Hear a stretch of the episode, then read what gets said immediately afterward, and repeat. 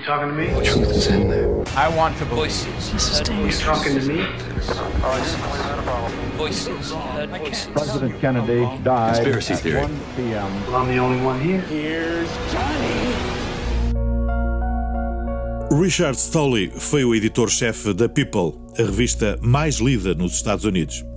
E é ele o autor da frase Nada vende mais que uma celebridade morta. As chamadas revistas cor-de-rosa são muitas vezes apontadas como as criadoras de autênticos mitos de popularidade. Paradoxalmente, muitas vezes, são essas mesmas revistas que terminam com a sua existência. Na noite de 31 de agosto de 1997, pouco depois da meia-noite, o Mercedes S280 que transportava Diana de Gales, o seu namorado Dodi Alfayed, Trevor Reed Jones e o motorista Henry Paul, embateu na traseira de um Fiat Uno, despista-se e embate num dos pilares do túnel da Ponte Talma, em Paris. Boa tarde. A morte em Paris. A princesa Diana morreu esta madrugada num brutal acidente de automóvel. Aparentemente, a causa do acidente ficou a dever-se à perseguição que o carro estava a sofrer por parte de 30 paparazzis que perseguiam a viatura. Não foi preciso esperar muito para surgirem os verditos sobre as reais causas da morte daquela que era considerada a princesa do A povo. situação neste momento é tão grave que qualquer pessoa na rua fala abertamente em frente a uma câmara e diz mesmo mal da família real. Durante toda a manhã. Para mim é a a melhor da família. De facto, nos dias que se seguiram, especulou-se de tudo um pouco e à memória de todos veio a carta que a princesa teria escrito a Paul Burrell, mordomo e seu amigo pessoal, a qual falava da suspeita que Diana tinha de que a família real e o príncipe Gales estivessem a planear acabar com a sua vida. Na missiva que foi enviada a Burrell quatro anos antes, em outubro de 1993, Diana mostrava-se receosa por lhe poder acontecer o mesmo que a Barry Manicky, o seu guarda-costas pessoal, que morreu num acidente de moto em 1987.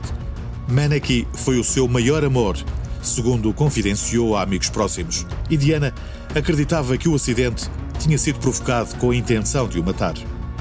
Em 2017, três jornalistas da revista francesa Paris Match revelaram novos dados acerca da morte de Diana através do livro Qui a tué Lady Di? Quem matou Lady Di?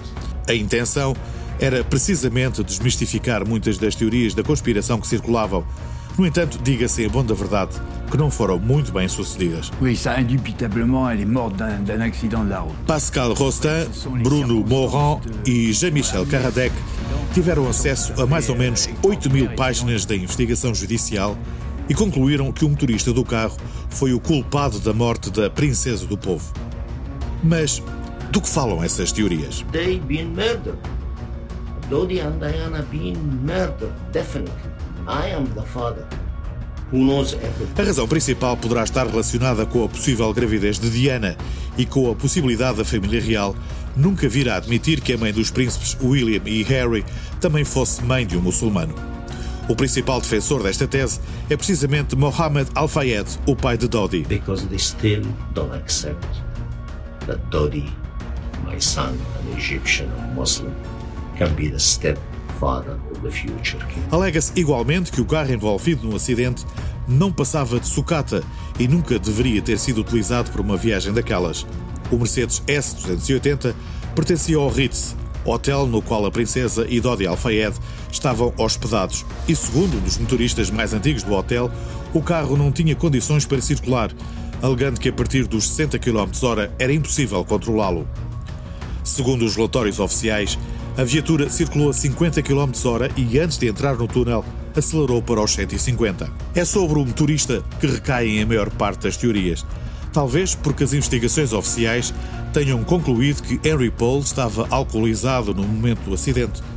Foram detectados vestígios de três antidepressivos e cerca de 1,81 gramas de álcool no sangue, além de não ter autorização para conduzir carros de luxo. No entanto, algumas testemunhas que o viram à saída do hotel referiram que o motorista parecia normal. Outro facto curioso é que, oito meses antes do acidente, ele depositou mais de 40 mil libras para pelo menos 15 contas distintas todos os meses. Mas há também quem defenda que Henry Paul teria atuado segundo indicações dos serviços secretos ingleses e da família real, e que o corpo encontrado no carro era o de outra pessoa e, como tal, ele continua vivo. Muitas testemunhas oculares afirmaram que viram um misterioso flash de luz momentos antes da colisão dos veículos. Um ex-membro do MI6 teria mesmo avançado que as circunstâncias do acidente de Diana são idênticas a um plano da agência para matar o presidente da Sérvia, Slobodan Milosevic. Segundo este agente, o clarão de luz seria uma arma capaz de cegar o motorista por alguns segundos, o que de certa forma explicava o embate no Fiat Uno. Já agora, o dono do carro seria um fotojornalista chamado Jean Paul James, que viria a suicidar-se em maio de 2000.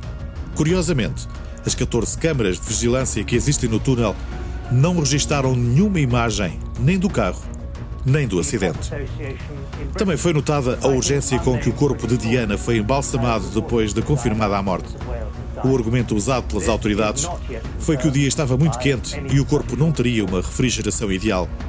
Mas, para muitos teóricos da conspiração, o procedimento visou apenas impedir a realização de exames que comprovariam a gravidez da princesa.